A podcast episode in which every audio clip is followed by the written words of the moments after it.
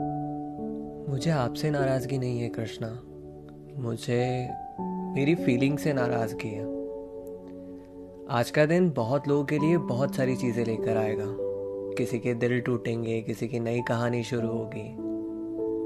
कृष्णा, आपको पता है, मैं बहुत बार रो चुका हूँ। बहुत सारे लोगों के लिए रो चुका हूँ और मैंने बहुत सारे लोगों के लिए बहुत कुछ करा है।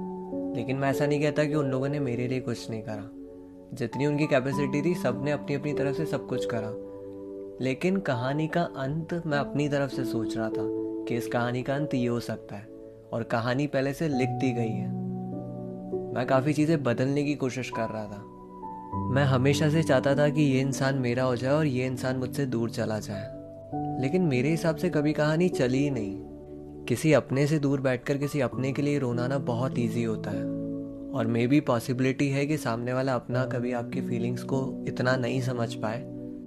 हमेशा से लगता था मुझे कहाँ कमी रह रही है कि मैं आपके सामने जाता था, ना मेरी कोई फीलिंग्स निकलती थी, ना मेरे आँसू निकलते थे।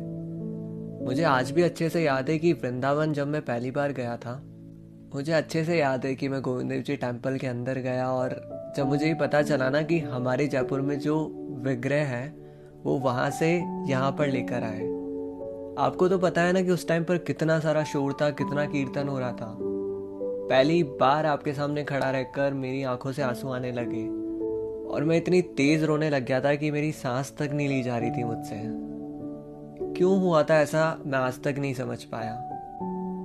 आज भी रोना आता है मुझे, लेकिन किसी के लिए भी आता है ना तो भी मैं आपके सामने रोने लग जाता हूँ। आज के दिन बहुत सारे लोग अलग अलग जगह पर अपना सेटिस्फेक्शन ढूंढेंगे कोशिश करेंगे कि अपनी अपनी जगह पर अपने अपने रिश्ते को संभाल पाए। लेकिन मैं उन लोगों से सिर्फ़ इतना सा कहना चाहता हूँ कि आपकी कहानी पहले से लिखी हुई है।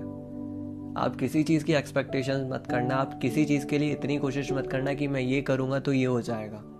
होगा वही जो वो चाहते हैं।